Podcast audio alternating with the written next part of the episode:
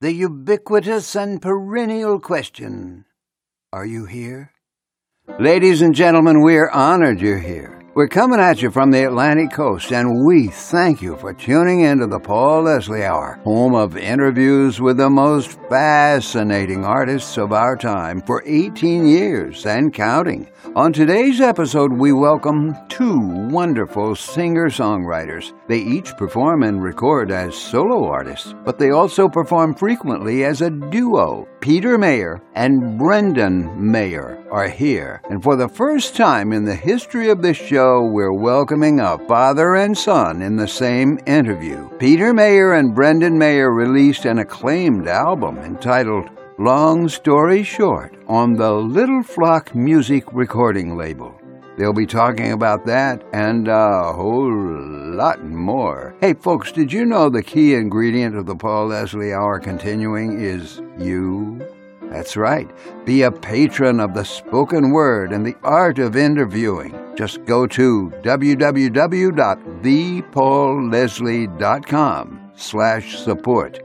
And we thank you. Now, Paul, Paul, if you think it's a good time to get into the interview with Peter and Brendan Mayer, just begin. Okay? You ready, baby? Well, ladies and gentlemen, this is a very unique opportunity, I think. I have two returning guests. I haven't interviewed them together.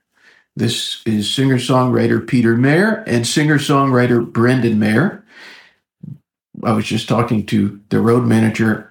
How do you keep all of the various shows straight? I mean, you guys each have your solo work, your work as a duo. There's Mayer, Kirby Mayer. There's we the Floating Collective. Mm-hmm. It's just music, music, and music. yeah, I think you said it uh, best. I mean, the biggest thing is trying to figure out how to apportion the shows. You know, like um, mm-hmm. I've been around just for sheer years in sheer years more than Brendan. So I think by default, with the years with Jimmy and everything, I tend to, to probably play the larger number of songs in any one set. But on his sets, he, you know, of course, it's all Brendan music, and he. Uh, what I love about him as well is he plays a lot of covers. So I think that's really strengthened his game is playing mm-hmm. in a lot of different situations. Floating Collective, Peter Mayer, the duo, mm-hmm. uh, PMG yeah. with the group, right? And and for me, that's been one of the ups of, of playing with Jimmy all these years that it took me out of that 80s band thing and exposed me to Jimmy, who's going to be doing a Caribbean song, a mm-hmm. John Hiatt yeah. song, an old, you know, kind of two beat jazz tempo thing, maybe uh, a New Orleans groove. It's really taught me a lot about being flexible. So I think that makes it easier to work together, you know, that we've been forced into flexibility. So, yeah, the thing about Jimmy's show is that he actually throws a lot of curveballs at the band yeah. From night to night, tour to tour. I mean, everyone talks about what is it, the the sacred seven or eight that he has to play every single show. But yeah. after that, I mean, he's he's changing it up quite a bit, and yeah. whether it's digging into deep cuts, B sides, covers from artists he's admired. Absolutely, and particular to each town, he's right, really big right, on that. Sure. Like I'm in Savannah or I'm in uh, Charleston, so I will play this song that uh, has to do with the Low Country, you know, and it's a tie. It's a, and with your stuff, I, I am lucky because I grew up on this music, right. so you know, even if I have to brush up on on chords and lyrics, I at least I I pretty much know every every one of your songs by heart at this point. Like it's imprinted back in, mm. in there somewhere, so it's just accessing that right. that RAM somewhere. Yeah, and he does some some of the songs as well, right? In your solo set, um, when you get a chance to, sure, to perform, yeah, yeah, you, will exactly. choose a blue guitar or something sure, that, yeah. that we do together. Mm-hmm. So, to tell the people out there, we're in Bluffton, South Carolina, an absolutely beautiful place. And tonight you're going to be performing at the Roasting Room. It is a venue that I have just come to love. I'm so excited about seeing the show tonight. But when the two of you come on together, come together on on on stage as a duo. Is there a particular mission you all have? For me, it's to convey. Well, first of all, to open up the door that because uh, I really truly believe that every night that an audience graces us with their presence, they pay to come hear us play, which we feel so lucky that that is the case. but they bring in a spirit, and that spirit affects us. I truly believe that no two nights are the same because of that. And the roasting room is a prime example of that. There's always a great vibe there. And my whole objective is to uh, just give what we have in the in, in, the sense of how our lives have somehow melted into music. Mm. And we believe, I really want to want to think that through and through that each one of those will somehow touch one of those people mm. in their own personal way instead of just being my story and my mm. fame or infamy you know it's going to somehow touch them and open it up what about what about you yeah i would say two things first of all playing with this guy right here um, it feels like such a cheat code sometimes because he he can really do everything in terms of playing guitar parts singing harmony on all my stuff so it's it's I'm so fortunate to basically get to do play anything that I want to play. I know he's gonna provide exactly what that song hmm. needs.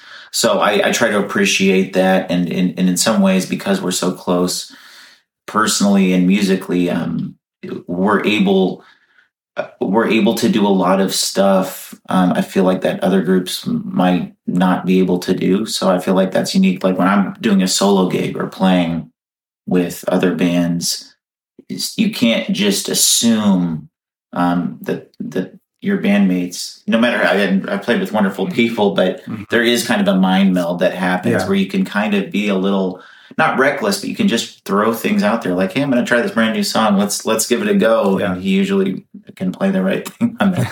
the other thing is, um, especially for these smaller listening room type shows, I just really try to stay in the moment. Um, it's really easy as performers and musicians to kind of just start playing the song because let's be honest we've played most of these songs thousands of times hmm.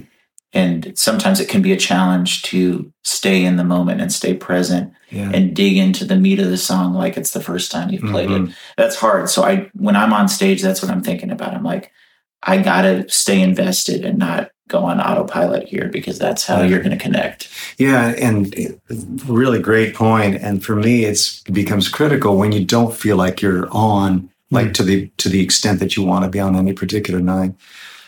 To remember that the, their experience is different than yours, mm. and it's also the same. Mm. And so the reason I respect that difference is because so many times when we think we've had a horrible night, we'll go out afterwards. People go, I want to tell you, I'm full inside. I'm happy. And I'm just like, okay, I'm not going to say a word because I just had the worst night I've had in the last 10 or whatever.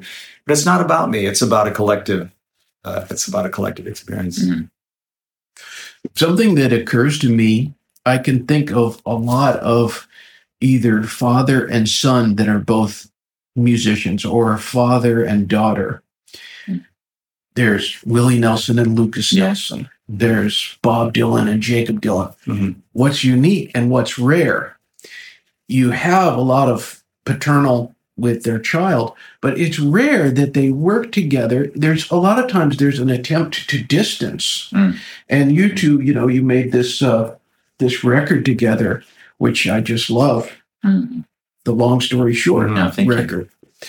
And it's it's a unique thing. It, you don't see this a lot mm. in music to to do a show together, to do a record mm. together. Yeah, well, yeah. I think that that's one of the reasons we feel feel lucky to be doing it together. Um, and thank God for the for the third rail.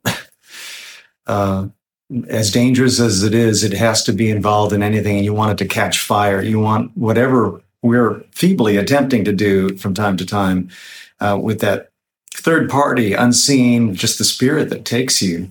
We started that record kind of thinking, I love his music, first of all, and he, I think he had a respect for mine, and and uh, we didn't do a whole lot of playing together before that point, but we realized when we did, there was a certain synergy, and a spirit entered the room.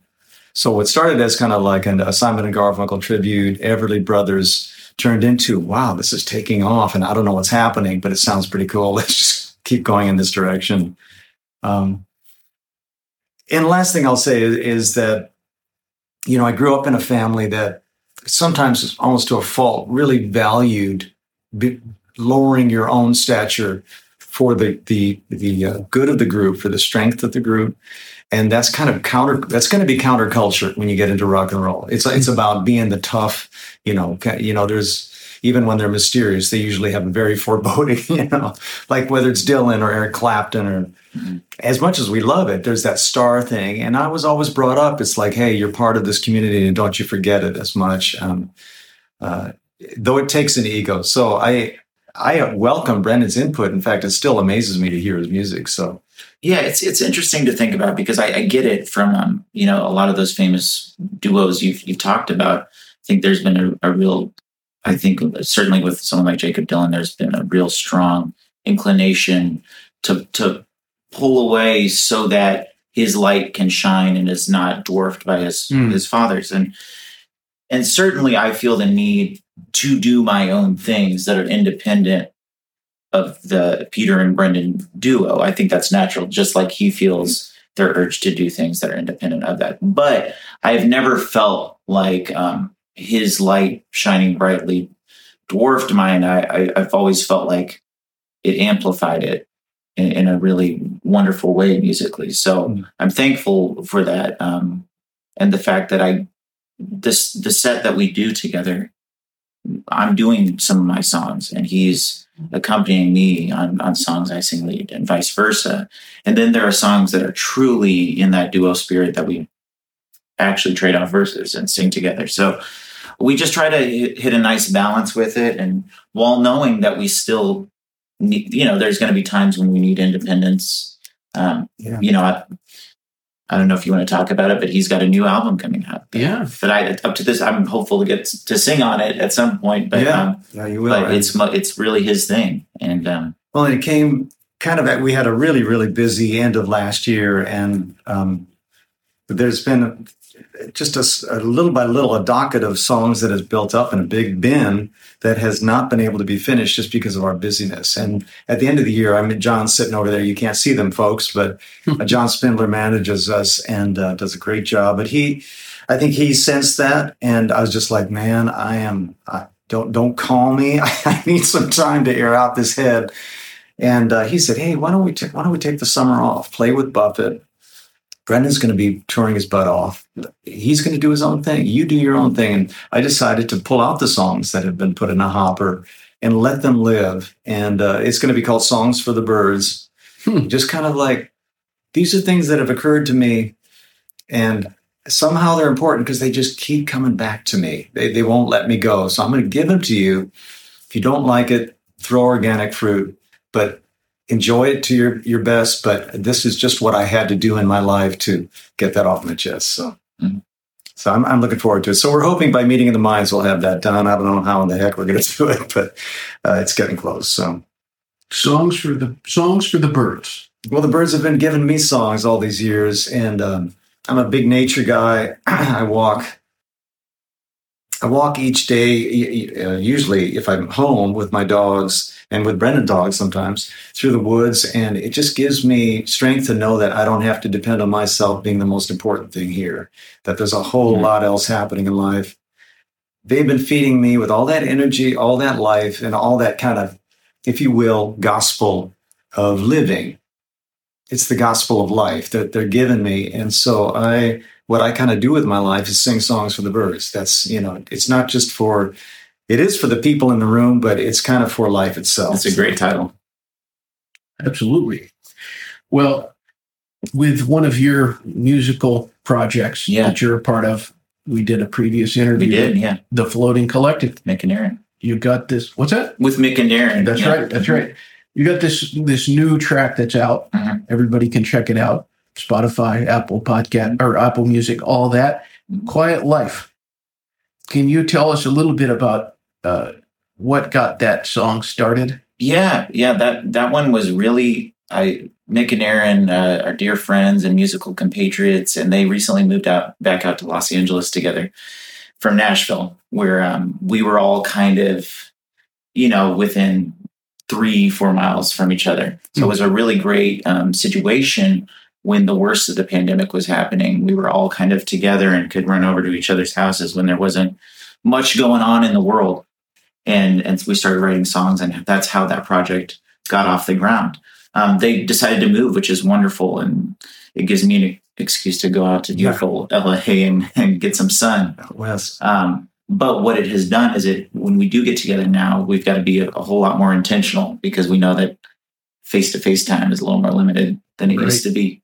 So I went out there and we were like, the goal is let's get two to three songs done over these four days. So we sat down and we treated it kind of like a a writing summer camp and brew a, a, strong pot of coffee and they have a wonderful little studio space at their house and we started just throwing around ideas um, and we kind of came to this notion of, of writing about coming out of this period of the last two mm-hmm. years mm-hmm. being at home for a lot of us and, and not being able to go to concerts. I mean, that was probably the main thing that hit us hard, mm. both playing concerts and then seeing some of our favorite artists as well.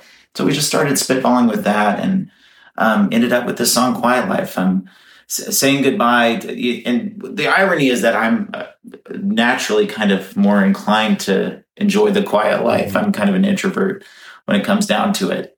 But the song is a kind of about moving out of that and back into all the social, wonderful mm. things about life that we need to hmm. thrive mm. and survive. And yeah, I started playing a little strummy thing, and it's, it's a cool tune. Day later, we had Quiet Life, and and Mick Utley did a fantastic job producing it, and it was a lot of fun.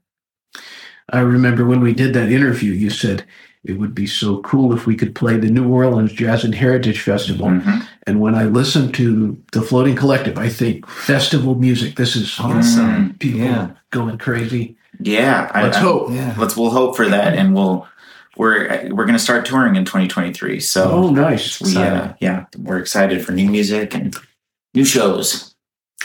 You know, when I listen to the the record, the duo record, there's some great songs that you all wrote together. Thank you. Uh, and then there's some great, great outside material from Paul Simon, from uh, James Taylor. Mm-hmm. Is there a particular song that you all bond over? Mm. Whether it's your own or, like I said, like a cover? I think certainly the two you mentioned, uh, they're on that record mm-hmm. For that reason. Yeah. Those are songs that have become staples of our live shows because there's something that I think we really connect on musically um, and especially vocally. I think mm-hmm. yeah. that our voices we just really meld into one on, on mm-hmm. those particular songs. And, the, you know, especially like with the boxer, that's one that you talk about mm-hmm. um, when introducing the song live that we've been playing together since I was pretty, pretty young. Probably, I mean, I want to say that I was probably 15 or 16, oh, even. Yeah. yeah. As a kid, you know, living at home, you know, playing that song and he'd come in and take the high part. So that, that's a song that's been in our blood for a long time and just you know i'm a huge simon and garfunkel fan so i grew up listening yeah. to those albums well and, and i was alive when that album came out mm-hmm. you know uh, and so it's kind of spanning musical generations as well um, just how those simon and garfunkel records changed our life just incredible music um, and then getting to play with Paul Simon too at the Big Apple from the Big Easy up in New York. Mm. But uh, yeah, for sure on that, uh, on the um, the boxer Brendan, and I feel when we play it too, this Into the Night song that we mm. kind of we wrote together with Roger Guth. There's always Brendan sings a verse, and there's a, there's a kind of a cool familial play with it. It's um it's a love song definitely, but the way Brendan sings it and everything brought a lot to that song. It's so simple, it's so short, and uh, that's one of the ones I feel really proud of. That just stands alone as a song that mm-hmm. I think we really bond over. Yeah, um, yeah, it's uh, it's neat. I think sometimes it's the bloodline harmony that keeps us keeps us tight. You know, um, no matter what shape our voices are in, there's going to be a certain familial blonde, uh, bond there that. Uh, uh, that that keeps it shining, you know. It's uh, it's been really neat. And you know, the James, I don't know if we talked about this last time, but the James cut on there, uh, Copper Line was just knockout. I mean, what a song! First of all, you can almost yeah. belch out that song. It'll it'll still be a wonderful experience. But we, it's so interesting because we tried to make it great, and every time we tried to make it greater, it's felt stiffer. Hmm. And so we finally said, let's move the mics upstairs to our living room and play it like we play it in the living mm-hmm. room. And a jet came by and made this engine noise, and you could hear the leaves rustling and dogs walking around. Yeah, that was done. No, no headphones. We just set No up the mic headphones, in the middle of the yeah. room and did kind of an old style recording. There's, it's not perfect by any means, but yeah. there's. It, we ultimately came to the conclusion that that was the only way to really make that Yeah, song yeah, feel like authentic to us. Yeah. the way we because we normally unplug at the end of our a, a night you know if granted that the room is small enough to Yeah. where you can still project to the to the folks there we'll probably do that tonight Yeah. but that's one of the songs that we normally play completely unplugged and acoustic so we went back to that spirit and Yeah. happy with how it turned mm. out Great. You did James Taylor proud, I think. thank you thank you that's it's a high bar Well, one of the, the co-writers on this record, I just did a, a filmed interview with Scott Kirby. Mm. While we were doing the interview, I was I was listening to him talk, and I thought, sincerely, this is one of the most interesting people I've encountered. Yeah. Yeah. yeah you know, uh, I- I'm not sure if he. Uh, I don't know how you would feel about that, but it, you guys perform as Mayer Kirby Mayer sometimes. Yeah. a, tri- a trio. Yeah. Could you all say a word about this singer, songwriter, guitarist? Well, I'll real quickly, very, very easy, even with all some of the frustrations of being on the road, because road life is not, it, it's not always the glory that it's made up to be. But Scott is a dear, dear friend. He has, he is a good heart. Without, before he ever became a great songwriter and guitar player, singer, Scott is a dear friend and he has been there for me left and right. He got me my first Lowden acoustic guitar. He introduced me to other musicians he is such a fraternal he's a great networker and a fraternal guy and that's not something that came real naturally to me. I tended to be a little more on the for whatever reason maybe the shy end of things or but i thank scott for that. He, he has brought so much life and uh, you know carousing too like especially in the early years. We had so much fun on the road because he's a wild man so at times. And he lives that life of adventure from hemingway to um, you know, to to the writer's life, to Hunter Thompson, you know, to Jimmy Buffett. You know, he's influenced by all of that, and James Taylor, of course, with Scott. But I, I thank Scott for that. What, what about yeah, you? he, he's such he's one of one, and he's a real throwback. You know, he's one of those guys that a lot of people who work your standard issue nine to fives would look at his life and say, "Man, I wish I had the cojones to to, to live the life that he's led." You know, Scott. He's changed careers a few times and decided to become a singer songwriter. And it's all based, everything he's done, he's done well because he's a great communicator. And he, Yeah. do- he does it so effortlessly, whether it's through his songs or um, his onstage banter or just having a drink with him after a show. He's a great communicator. yeah, he. And he's interesting. He's got so many great stories because he puts himself in situations where he's going to be around interesting people and, Yeah. and living life to the fullest. I mean, the guy's Yeah, he gravitates toward toward that moving to France Yeah. for a couple months Yeah. later this year, and he's just from being a cop in his early days. yeah, to he's just an interesting Uh, guy. assistant secretary of state, and then moved down to Key West, and and Owned a I- bar. yeah, owned. Yep. yeah, pretty amazing. I have this bracelet on. This was uh, something that Jeff Pike gave me. Mm. He made these. It says support independent music. Yeah. And I think Little Flock as a label is really it's it's something else. And I'm just hoping you all can talk for a moment about the importance of independent artists and independent record labels. Mm-hmm. Yeah. Well, would you talk about how you started that?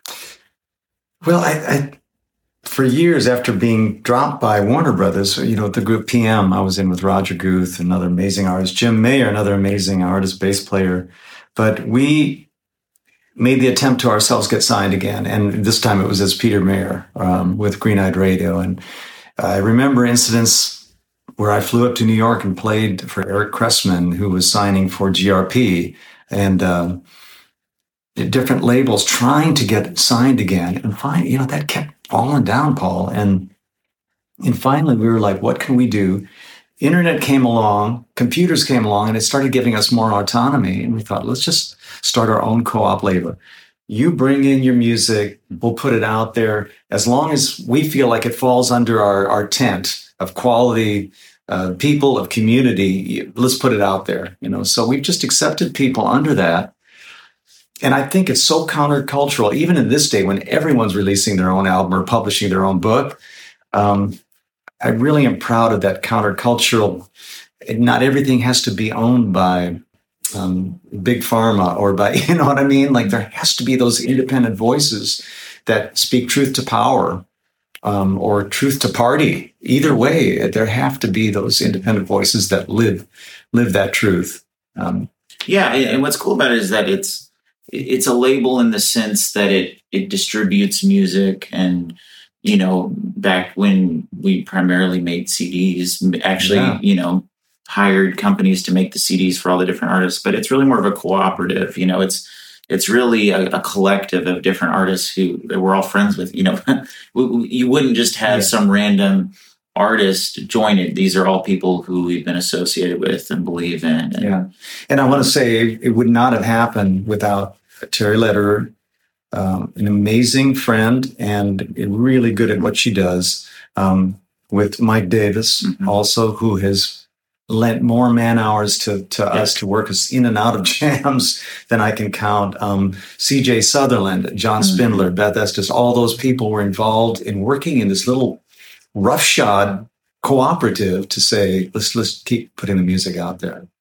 Yeah. And the, the independent thing is, like you were saying, it's, it's really important, especially now because, um, we, we need each other. You know, it, it can be a very daunting landscape for musicians right now because there's so much noise and it's a double-sided coin with the internet because on one hand it is possible for us to do this completely on our own. And to anyone can put out music. Anyone can record it in their home and put it on and sell it legitimately or stream it legitimately. But it's also really there's so much noise and it can be really hard to cut through and find an audience for what you do. So we, there's strength in numbers. When you can get like-minded artists together who are not beholden to any greater machinery who's got an agenda, you know, or where there's yeah. extra financial incentive to push a certain artist when you're just kind of like, hey, we're all in this together. We're just trying to make the best art we can yeah. and get it to the people who want to hear what we do. It's it's a good place to start. one one of my favorite poets, um, uh, you know, and then of course it, his name escapes me, but I'm going to think of it and I'll let you know. but he his favorite, my favorite quote of his is he was asked, "How do you produce so much? How do you keep writing incredible poetry?" And he goes, "Oh, that's easy. I just lower my standards." and so I mean, he said, I, "I can't figure out when other people stopped writing poet, poems. Like when did that happen?" He said, "This is just what I do." And he said that the whole art is in editing and in going back and continue to ask yourself the important questions. And I kind of feel like with that kind of attitude, we get to be better musicians too. Keep asking the good questions.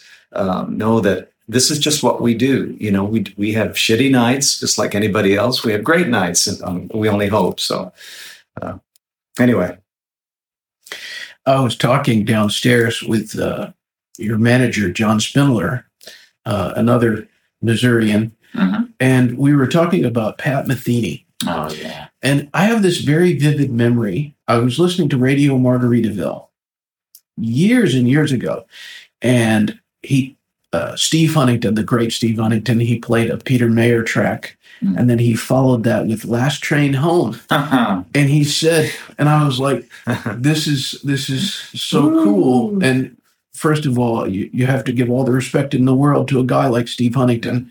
And he said, Can you hear the elements mm. of Pat Metheny in that mm. Peter Mayer song?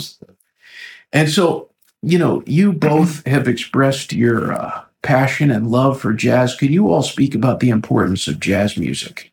Um, yeah, well, you, have got a whole lot more to say about it, but um, through you, I grew up around it. I mean, Pat was held up as the highest possible standard for well, musicianship. Keith Jarrett, you know, yeah, the sure, ECM sure. artists, and um, and you know, I'll, I'll, be honest. When I was a little kid, uh, I'm not going to pretend that I loved all the jazz he would play because of, it can be obtuse. Let's let's be honest. It's sometimes it's it's like getting into certain more adventurous cuisine, sometimes you have to develop a palate Mhm. for stuff that challenges you like that. But as I grew older and kept listening, it just the worlds within that genre. Um, and I'm I'm the biggest advocate of rock and roll music and pop music and Americana, whatever. I believe there's great depth in, in that music as well, and that's what I do. But jazz has a specific language that it's hard for other genres to match. Um, like classical as well, but even beyond classical, jazz just has it feels like infinite Well, depths to it. improvisation. Yeah. Yeah. And wh- what I love about Pat specifically is that he takes that language, but melds. Uh, you know, I've read interviews with him where he talks about how big an influence the Beatles were Mm. On him and his music, and he takes that complicated structure and then uh, weaves in these beautiful melodies that feel like they could be in a, a classic American songbook pop tune. You know, And cinematic too. cinematic. Yeah. yeah. Yeah. By the way, William Stafford is that poet. Mhm. Aha. Just incredible. Um, really a heavy influence. Yeah, Pat. I mean, what can I say? Uh, Brendan said it best already, and I'll just add: sonically, Pat took the language of improvisation and the moodiness of some of the cinematic mu- music and bonded it together in Last Train Home, and, and um, uh, just inc- incredible music over the years, and did it so well. It was so daunting, in fact, that um, it was kind of scary because when I played, I, I found myself starting to sound like him now that I can be him.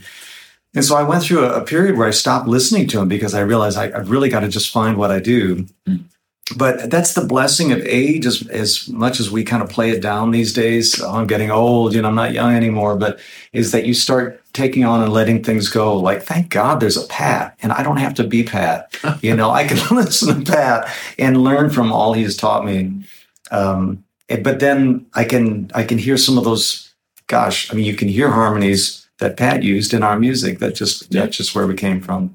The other thing is is that that I'll say is that jazz was always kind of a bohemian language. It was a language uh, from the from the slave workers in the fields. These were this was call and response, and so it's always been countercultural. And then grown up into uh, the Miles Davis and the John Coltrane's and, and black music, and of course it's black and white and all colors. But always encourage you to go deeper and deeper with the language, and um, that really studying jazz really made me dive into the guitar and learn the instrument. I'm so thankful for that. Taking the jazz courses at Webster University when I went there, really, Steve Schenkel was my teacher, and Duke and other people that that led me on to say, "Man, keep digging. Come on, you can, you know, l- learn this language and learn how to get around your instrument." And that was a far cry from learning a pentatonic lick as a 12 year old and saying, I'm done. I know how to play REO Speedwagons, you know, riding the storm out or whatever. Mm-hmm. Nothing wrong with that song, but um, I'm really glad that it cast me deeper into the pool. And, and uh, it feels good now being, I'm 64 now, and it feels kind of good going, you know, as long as I honestly feel something coming out, it doesn't have to be the best jazz song in the world. It doesn't have to be it- this style or that. It just can be something honest for the world, you know. And, and uh, in part, I give thanks to Jimmy Buffett for that because of, uh, that great gig, learning from that great band, but also giving us the freedom to do what we want without having every night be the, the risk of our lives because we have to, you know what I mean? It, it has kind of provided a bed, a solid bed to, to ride on. So, I think you you're bringing up a kind of an interesting point there. I spoke with Mac McAnally about this, and I spoke with Eric Darken about this. Something that I've noticed when Jimmy Buffett goes back and sings one of these, you know, old old classic songs like "Stars Fell on Alabama," a jazz standard from the '40s.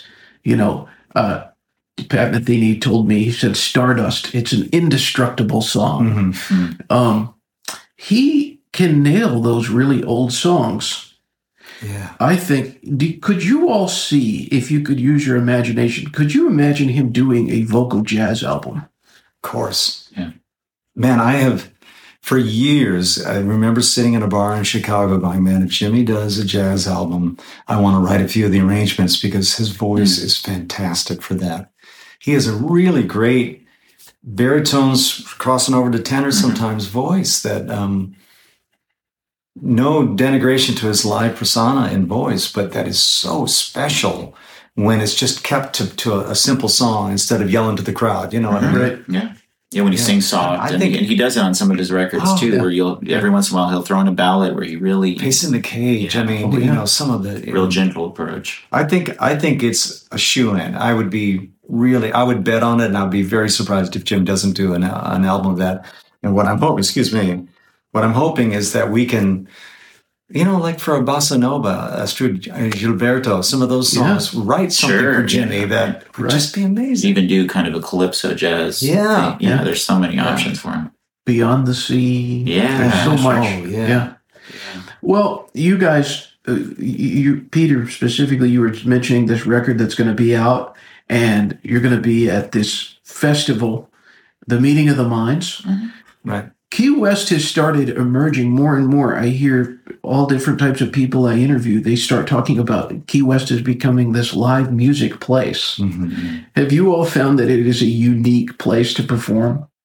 Mhm. Yeah, yeah. I've I've been uh, I've been down there once already this year doing a week of shows at the Yeah. the Great Smokin' Tuna Saloon. Uh, Yeah, and, and- then we're going back in a couple Yeah, months. we are to a meeting of the minds, and we'll be there for Christmas as well. Mhm. Uh, that's right, John. Right? It is. Yeah. Okay. But woo, It does- get canceled. it's amazing how many Nashville um, Key West ties there are at this point. Yeah. It does feel like there is this direct pipeline directly Yeah. from Nashville to Key West. Um, so you have a lot of Nashville artists who who live in what's considered to be Music City, USA, right? In some ways, the ca- the music capital of the Right. country, who are being like, I want to get out of here and go play Key Yeah, West right. because it, it's so much fun, you know, and it and it feels like such a nurturing place Yeah. especially if you want to branch out. I mean, there is a, a big country music presence down in Key West, but you can do a whole lot more beyond that. You can, and, and a couple people have to be mentioned. Um, first of all, Rams Head organization has really Right. set up Mhm. Very good quality venues that have done, been done very professionally, which means to musicians, oh my gosh, I go into a club and I know there's going to be great sound. Mm, yeah. I know we'll be received. I know tickets will be done right. Mhm. And Charlie Bauer Yeah. has to be mentioned. I mean, just all he's done for the uh, Songwriters Fest. Songwriters Fest. Right. And for being an advocate for musicians. Paul, I can't tell you the amount of times that he has been over backwards to get us the pay or to boost the pay, even uh, to make things work one way or another. When he knew we were we were really being pressed, you know. Uh, so thank you, Charlie, and and and then all the people who spend their money coming down there to carouse and enjoy the Key West. You know, and and just to expand on that real quick, I think digging into the heart of what ma- makes a place like Key West special in terms of live music and why people are so enchanted by the notion of going down there to to see music.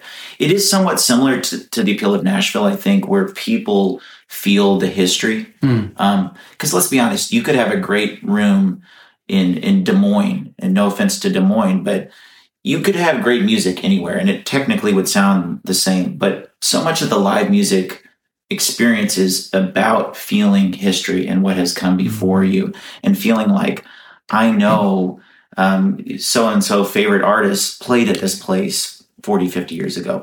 I know Ernest Hemingway was down the street creating great True. art, and you feel those spirits yeah. you you know whether or not no matter what you want to call it if you're a religious person or not you feel presence around you Well, and the Um, parchment of the oceans, yeah, right? I mean, things that have come on. before. It's just like the stories have been rolling in. That's that's what we tried to capture with La Casa.